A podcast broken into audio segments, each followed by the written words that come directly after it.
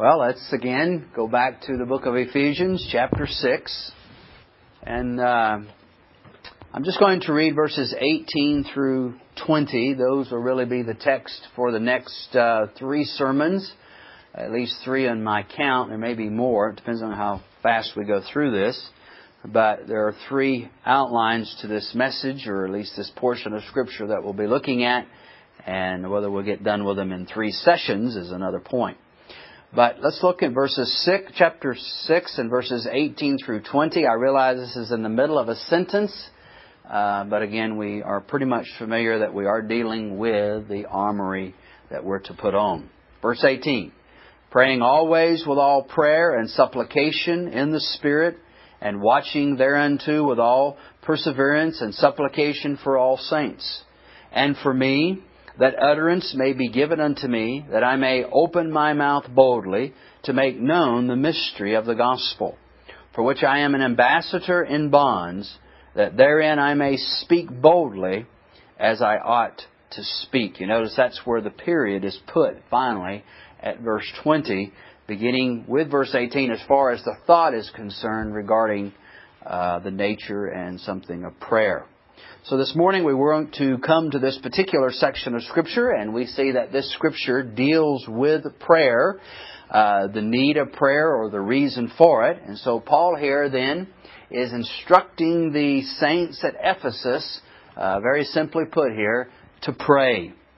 Now some would conclude that this piece of uh, what we're looking at here in verse 18 regarding prayer is a piece of the armory, and thus they would say you would have seven pieces all total, beginning there in verse 14 with our loins being girt about with truth, and then the following pieces, and finally this would be the seventh one uh, listed there in verse 18 in regarding prayer.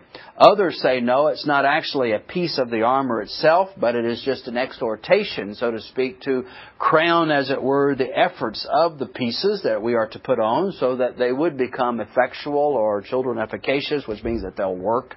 And uh, so that's what they say. Well, the thing is, in my opinion, it really doesn't matter how we actually handle this, whether it's a directly a piece of the armory itself or as just a duty that is to be crowned, so to speak, the efforts of putting on these other pieces of, of armory. The point is still the same that we are to make diligent use of prayer in this matter. Notice he says there in the middle of that verse, watching thereunto with all perseverance and supplication for all saints. And so I pull from that then, there is to be a diligent application of prayer in the lives of the people of God. We can see here that it is our duty. We can see here that it is commanded that the people of God pray. And both would, that is, whether you look at the commentators who say that this is dealing with a piece of armor itself, or those who say no, it's not. The point of the matter is they would both agree that we are to make diligent use of this particular aspect or this duty in order to crown, as it were, our success in resisting Satan with the armor of God that God has graciously given unto us. Remember the passage of Scripture says that we're to take the whole armor of God. Not just one piece and think I'm going to go out to fight, but we need all of the armor. It's not just that one piece is to be practiced without the others being taken up. We are to practice all of these things, put them all on. We're to exercise order all of these things in order to be effective uh, in our fight against Satan. Now again, if prayer is looked at as a piece, then obviously that's important. If prayer is only seen here as something that's going to be the means of making these things effectual, then again, we see something then, do we not, of the importance of prayer in this matter. Now again, let me ask the question, I've already kind of answered it in one sense, but why is prayer important in this matter or in this regards of putting on the whole armor of God? Well, for one big important reason. And that is the armor that we use is just this. It is a means of fighting. It is just the means by which we fight against Satan. And while they are God's means that are given to us, they are nonetheless still simply means to us.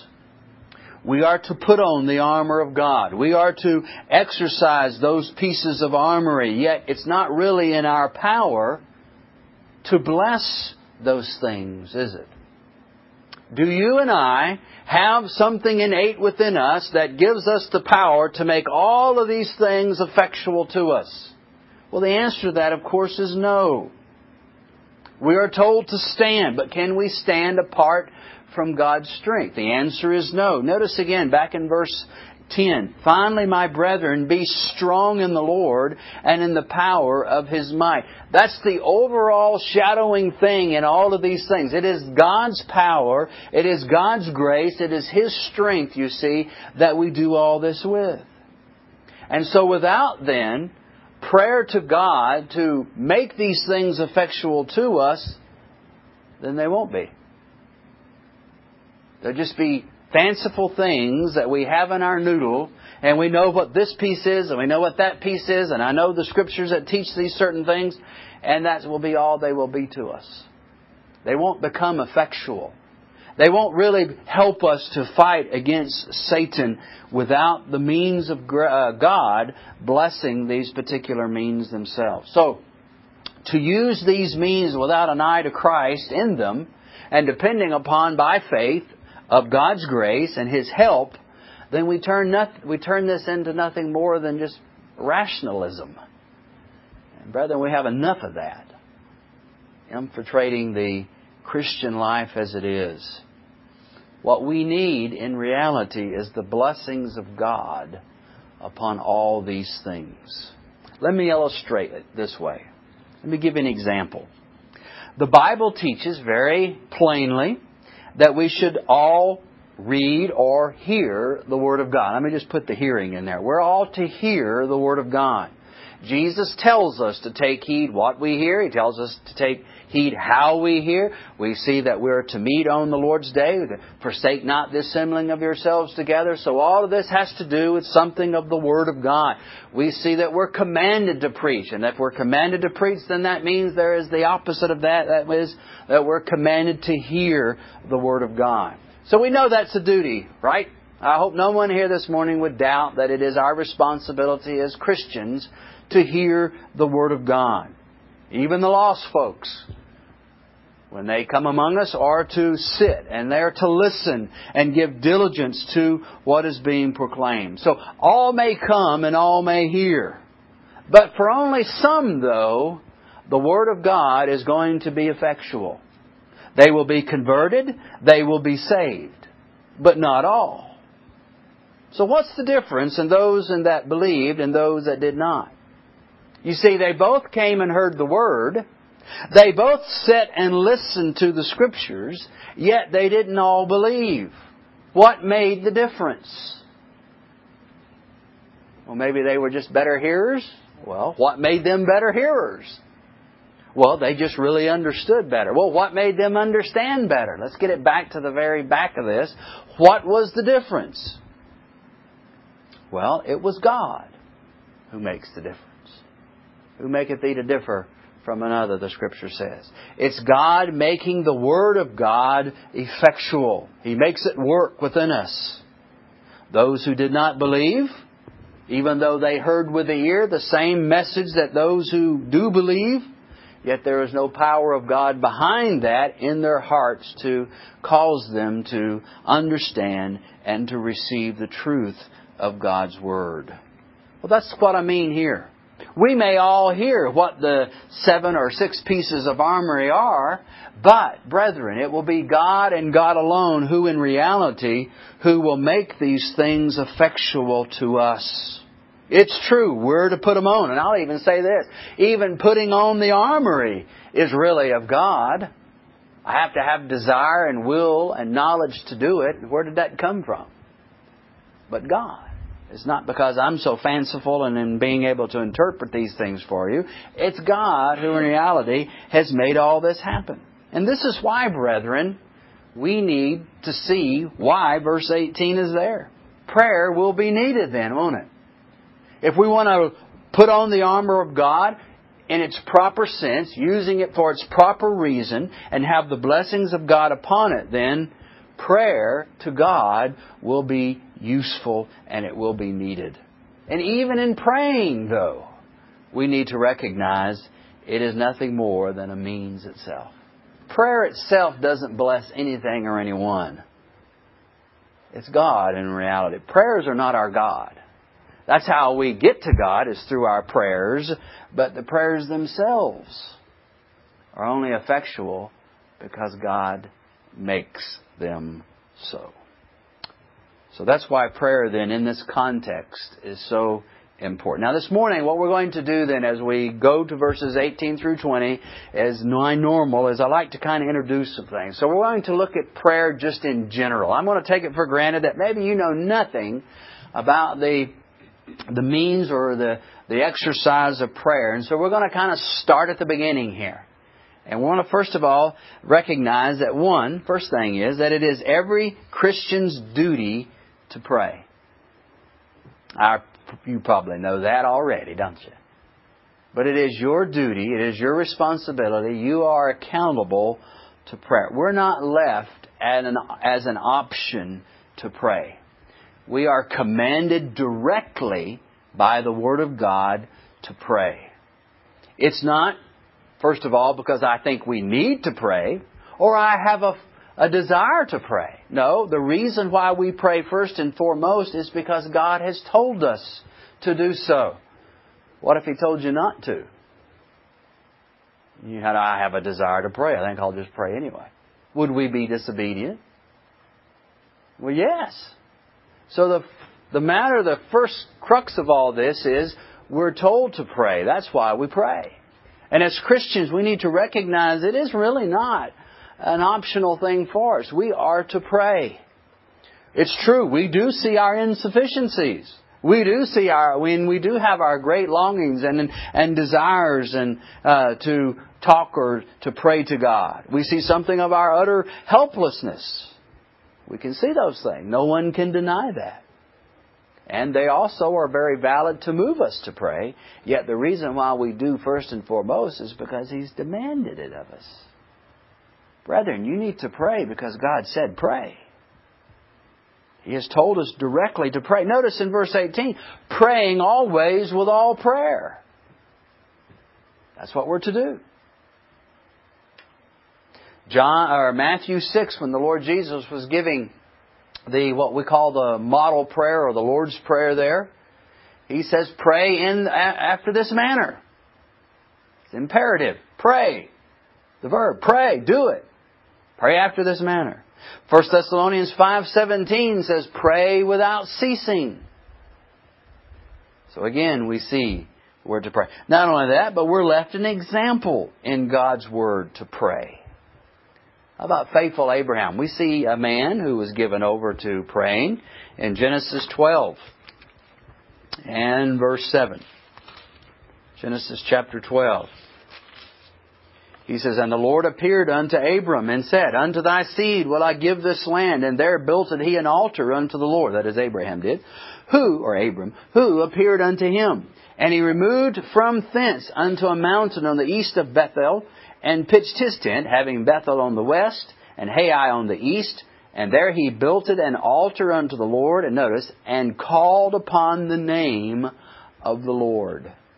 So we see Abraham praying. Even though God had spoken to him, even though God had made some wonderful promises to him, even though Abraham had faith in those promises that were given to him in reality by direct revelation, yet what did we find him doing? Calling on the name of the Lord, do we not? Uh, chapter 13, same thing, verse 3 and 4.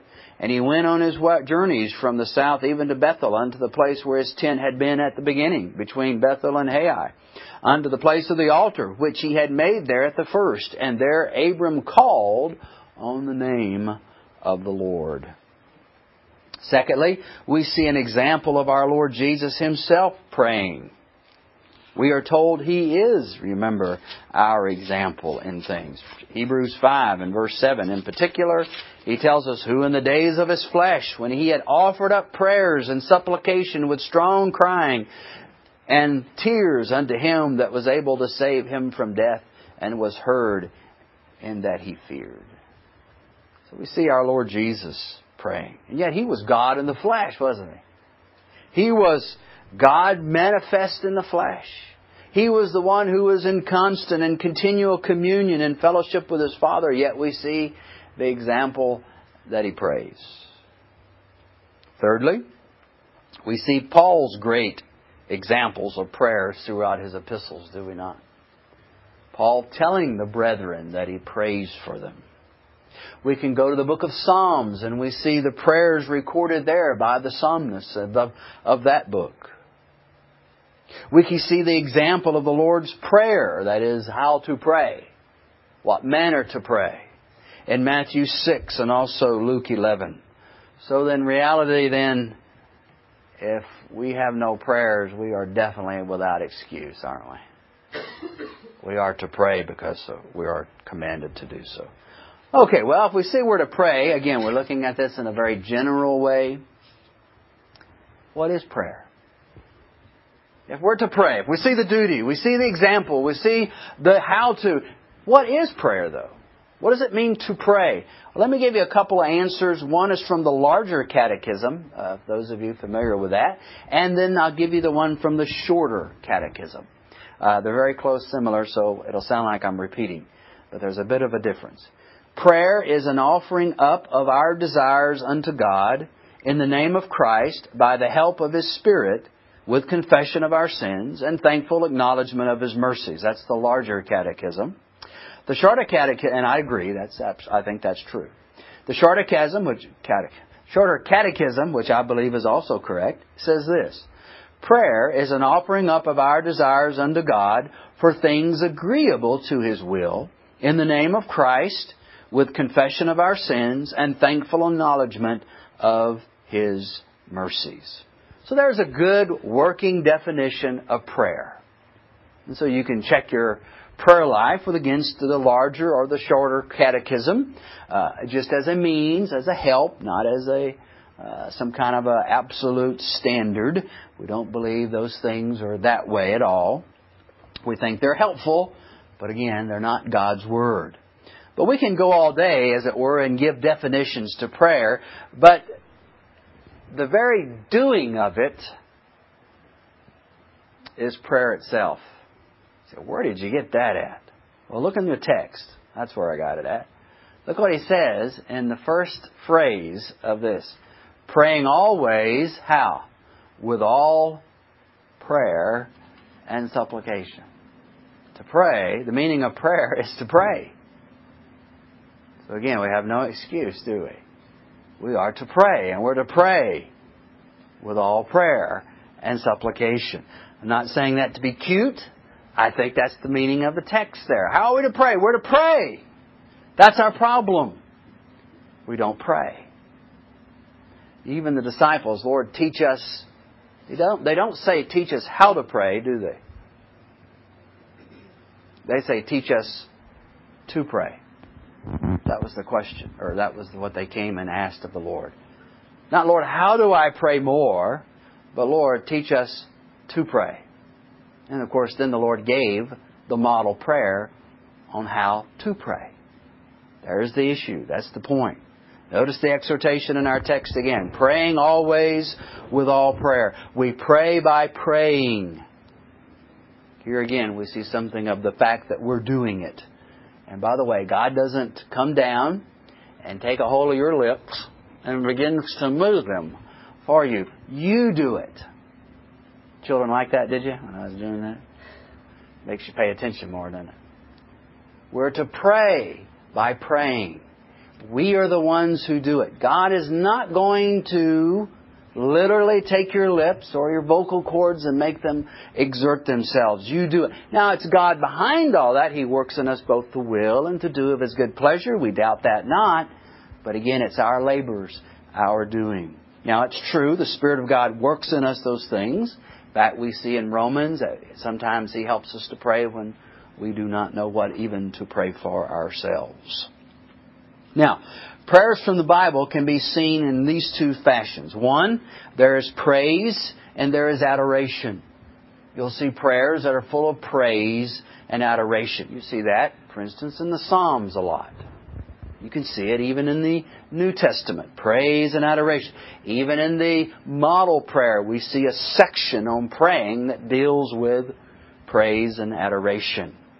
Another thing that you will see are petitions for our own souls, and whether you mean you're praying for certain graces in your lives or even confession of sin, you see those, or perhaps the souls of others, that God would forgive them of their sins and that uh, graces would be wrought in them and so forth.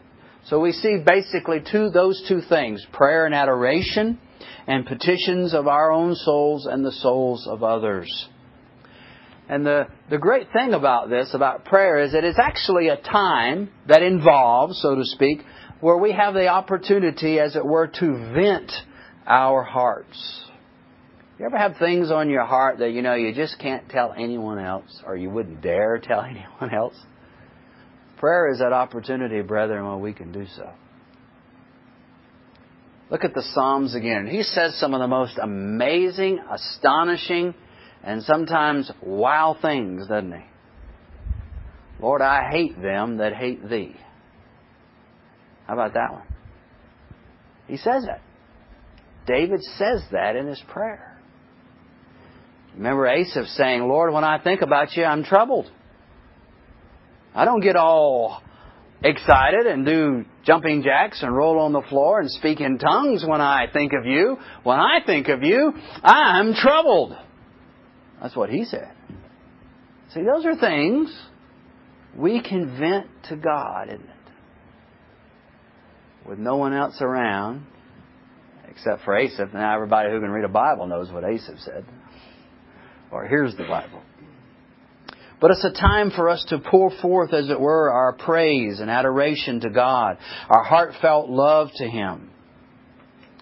It's a time to tell Him of our godly sorrows, our sins, confession, desires, pleading for promises of His grace and help. What a blessing then prayer is to the people of God, and ought to be. The third general thing in this is that prayers are a proof of the true grace of God in the heart. And as well, it is a means to draw out that grace into actions. One of the proves that people are Christians or that we're Christians is that we pray. And here's a comfort, I think, to the Christian soul that our prayers are a reflection that we do love God, that we are in communion, a saving relationship with God. Our prayers are but the answer of God. Someone says, of the renewed heart. Other words, as I am in union with Him, I have a new heart, then it goes out to God. You remember in our former state, when we were cut off from God by our sins, we didn't desire that, did we? God, as the Bible says, God was not in our thoughts. But now that the Spirit has come and He's reconciled us unto God, we have salvation in Christ Jesus. We are in fellowship with Him and thus we long for Him. We desire to know God. We desire to know something of the communion with Him. That's part of the hungering and the thirsting after righteousness that God's people have. And in that hunger then is the desire. And the lawful desire, let me put it that way, the lawful desire to vent our hearts unto God.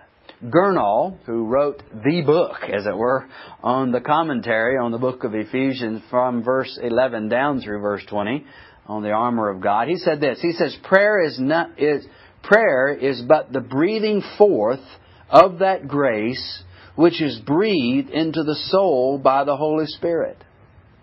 In other words, it's the response of the renewed heart. What does a Christian want to do? He wants to do a lot of things. He wants to obey, and then one of the obe- things of obedience, as we mentioned earlier, is prayer. And he wants to pray. He doesn't pray as he ought, doesn't pray as often as he should, or even as often as he likes, or would want to, and desire to. But nonetheless, he prays. And none of us pray as much as we ought, but a Christian does pray more than he thinks. So there's some comfort. We don't pray as much as we ought, but we do pray more than we think we do. Let me give you some uh, comfort in that. So praying then is a evidence of true regeneration. Not the only evidence, but it is an evidence of true salvation. Whosoever shall call upon the name of the Lord shall be saved, Scripture says. Job talks about the hypocrite who doesn't pray. Notice in Job 27. Now he prays, he just doesn't persevere in it. Look in Job 27. Here the speaker is speaking of this very fact how a hypocrite acts. Verse 8 For what is the hope of the hypocrite, though he hath gained when God taketh away his soul? When God will hear his cry, no, will God hear his cry when trouble cometh upon him? Will he delight himself in the Almighty? Will he always call upon God? And the answer to those two last questions are no. He will not. That's why we see the exhortation in verse 18, watching thereunto, that is, watching in prayer with all perseverance or continuing and supplication for all saints. It was said of the Apostle Paul, you remember, when Ananias was to go find him. Remember how God gave a clue as to how he would find uh, Paul, or Saul at that time? He said, Behold, he prayeth. So there's the heart again of the Christian. Secondly, prayer is the means by which we increase and exercise our graces, as we kind of introduced. It makes us faithful in our obedience. Let me give you two particulars in this uh, from the Paul's prayers. Look in Philippians 1, uh, right after this book here. Listen to Paul's prayer here, beginning in verse 9. He says, And I, this I pray Here's what his prayer is. That your love may abound yet more and more in knowledge and in all judgment. That you may approve things that are excellent. That he may be sincere and be without offense. That you may be sincere without offense to the day of Christ. Being filled with the fruits of righteousness which are by Jesus Christ unto the glory and praise of God. See, Paul understood here something of the necessity of praying linked with the idea of really growing in grace, doesn't he? And this is what he prays on the behalf of the brethren there at Philippi.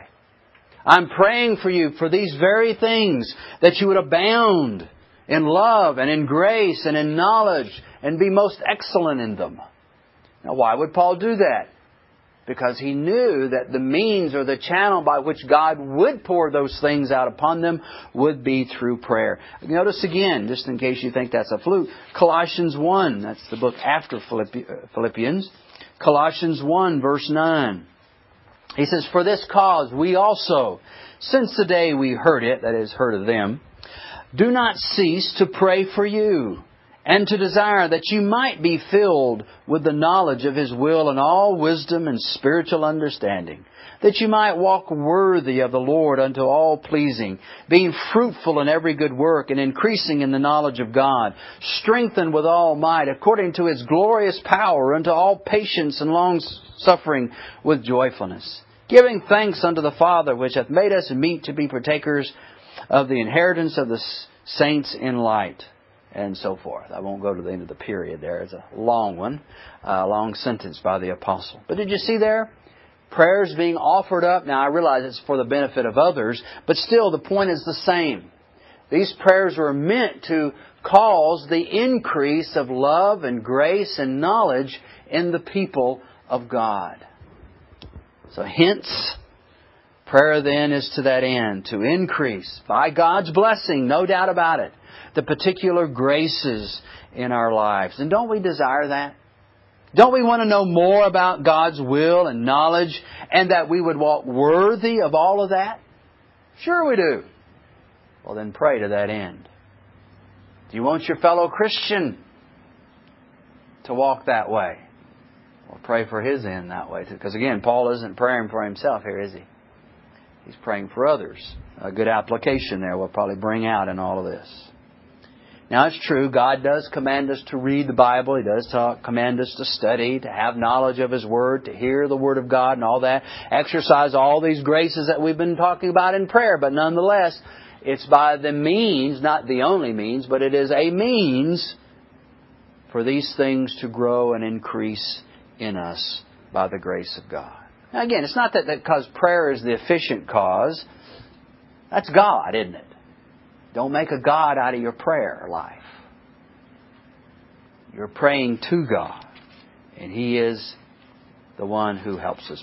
In fact, in Hebrews, the reason why Jesus is the mediator for us, and He is our high priest in particular, for this reason. Let us therefore come boldly, verse 16 of Hebrews 4, unto the throne of grace, that we may obtain mercy and find grace to help in the time of need.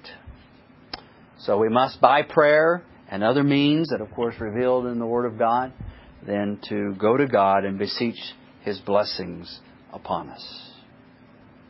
You and I, I think, we're all familiar with the doctrine of indwelling sin, uh, and we're also, I hope, familiar with it experimentally. That is, we feel it in our hearts. We see something of sin dwelling in us. We can live sluggish lives. We can uh, not be as obedient as we ought. We can fall into some deep and gross sins. Well, brethren, prayer is one of those means by which to quicken us. Again, Psalm 51, while it is a psalm, it is also a prayer. And David seeking again to have forgiveness and pardon for his sin. He seeks to, remember he says, restore unto me the joy of my salvation.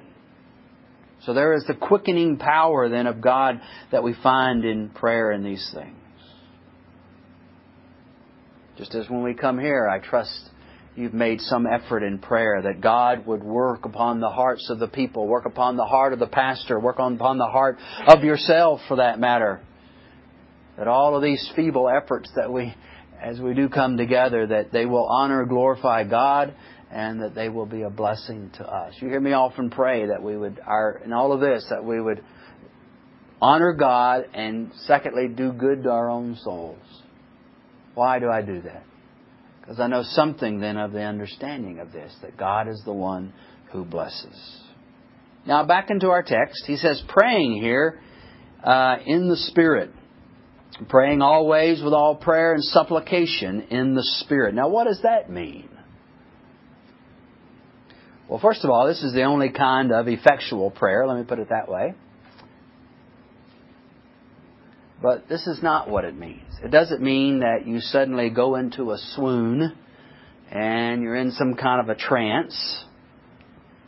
Uh, you might flop around on the floor or speak in tongues and that sort of thing. It has nothing to do with that.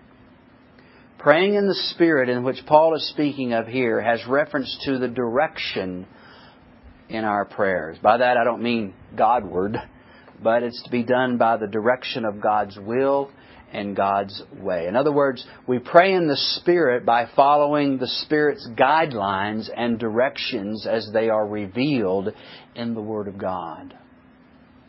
Look in chapter 6 of Ephesians, verse 1. Children, obey your parents in the Lord. Same kind of phrase, in the Spirit, in the Lord, for this is right. Now, would we have ever taken that to mean some kind of a charismatic experience? Verse 1 there. You wouldn't have, would you? You just said, no, that means that we're to take the Bible and obey your parents just as the law said. In other words, if the Bible would be the guidelines of how children are to obey your parents. Well, when we come to it says here, praying always with all prayer and supplication of the Spirit, it's the same thing, the same idea. It is that the Word of God is this proper way and means by which we pray unto God. The Bible is the proper rule for prayer. As anything else in the Christian life. Why suddenly is prayer different than any other thing in the Christian life? You know, we go to the Word of God to know how to love our wives. We go to the Word of God to know how to, our wives to be submissive to their husbands, how to raise our children, how children are to react. But when it comes to prayer, we don't do that, it seems. But prayer, brethren, is to be regulated by the Word of God. You remember when the Lord, then the, the Lord's disciples came to him and, and asked directions for him them to, pre, to pray. What does he do? He gave them guidelines, did he not, on how to pray. Matthew 6, look it up. He says, After this manner pray ye, Our Father, which art in heaven, hallowed be thy name, thy kingdom come, thy word be done in heaven, will be done in heaven as in earth, and so forth. He gave them guidelines. Spiritual, biblical guidelines for them to follow. That's no different for us. The guidelines that we have are to be the Word of God. And the Scriptures, again, are just full of prayers. Prayers of the saints, even sinners praying, the Lord Jesus Himself praying. All that is needed to know how to pray, brethren, won't be found in some spiritual oop you may have, but brethren, it's in the Bible. You want to be a good prayer person? You want to know how to pray well? Then we need to pray according to God's will. And Where's God's will revealed at, by the way? What is the will of God? I hope you know this. If I was to catechize you this morning, what is the will of God? You should be able to come back and say the will of God is the Word of God. So we pray, we're to pray how? In accordance to His will. What is the will of God? It is the Word of God. Now there are three things in this idea of making these things spiritual matters. First is knowledge. A blind sacrifice was rejected in the law, the Bible says. 1 Corinthians 14 verse 14 says, If I will pray, I will pray with the understanding, doesn't he? Another thing that makes good prayer, we're going to put it that way, is fervency. James chapter 5, not 15, that's another James. James 5 and verse 16 says, Confess your faults one to another and pray one for another that you may be healed. The effectual, fervent prayer of a righteous man availeth much. What's fervency?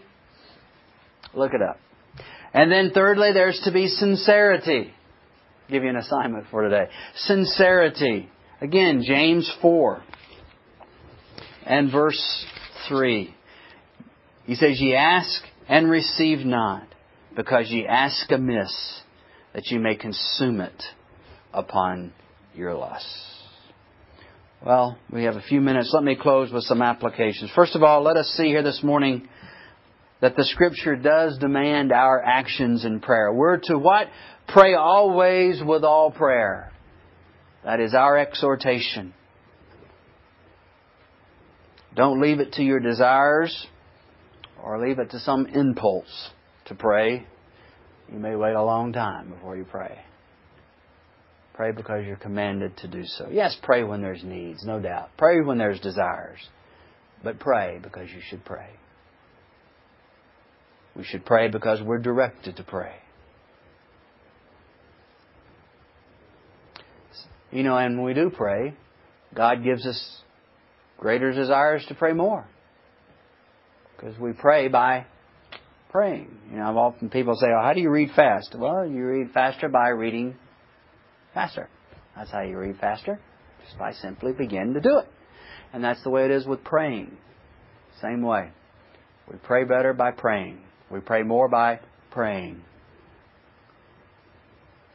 It's no big mystery that we wanted to make it out to be. Secondly, though, prayer without obedience is nothing more than hypocrisy. Praying and asking God's will to be done and yet don't do God's will is the attitude of a hypocrite, isn't it?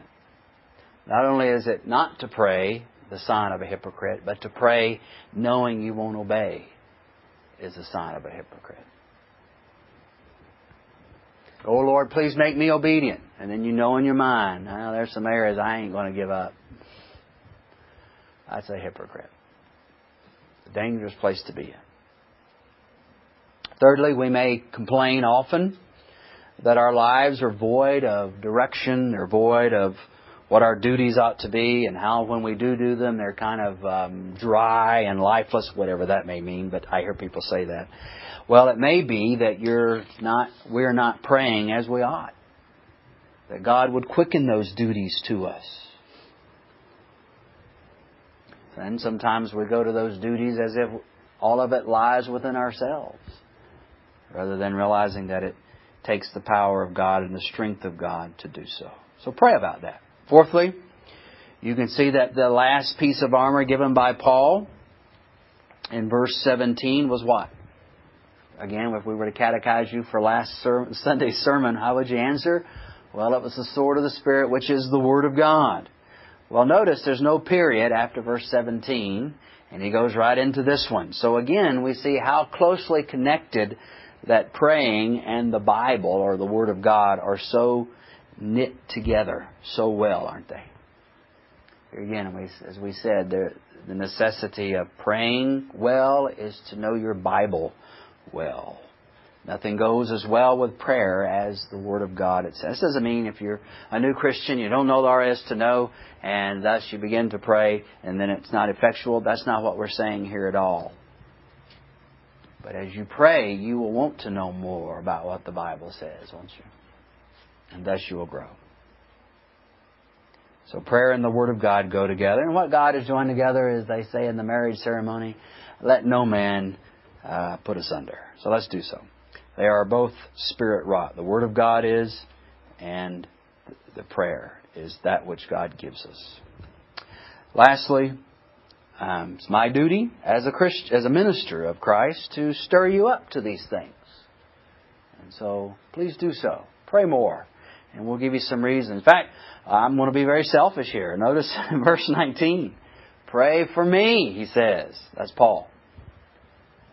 So, in all this praying, not only are you to pray for all saints, he says, he says in verse 18, but you're to pray for me, the Apostle Paul. Not me, Apostle, but the idea, turning it to application. Pray for me. If you want me to bless, to be a blessing in the sermon and preach the way that you think I ought to preach, then pray then that I preach the way that I should pray, uh, preach. And as far as that goes, praise for you. So, again, these things are necessary to the lost this morning. Let's admit it. You don't pray. Let's be honest. You don't pray. Except maybe you may say the grace at meals because that's what your mommy and daddy taught you. Or you may be crying out, Lord, save me, and that sort of thing. And those are good and excellent things to do. But my friend, they will do nothing to salvation. Repent and believe that remember this morning we said about the gospel of Christ, it is worthy of all acceptation. So trust it, believe it, and you have eternal life.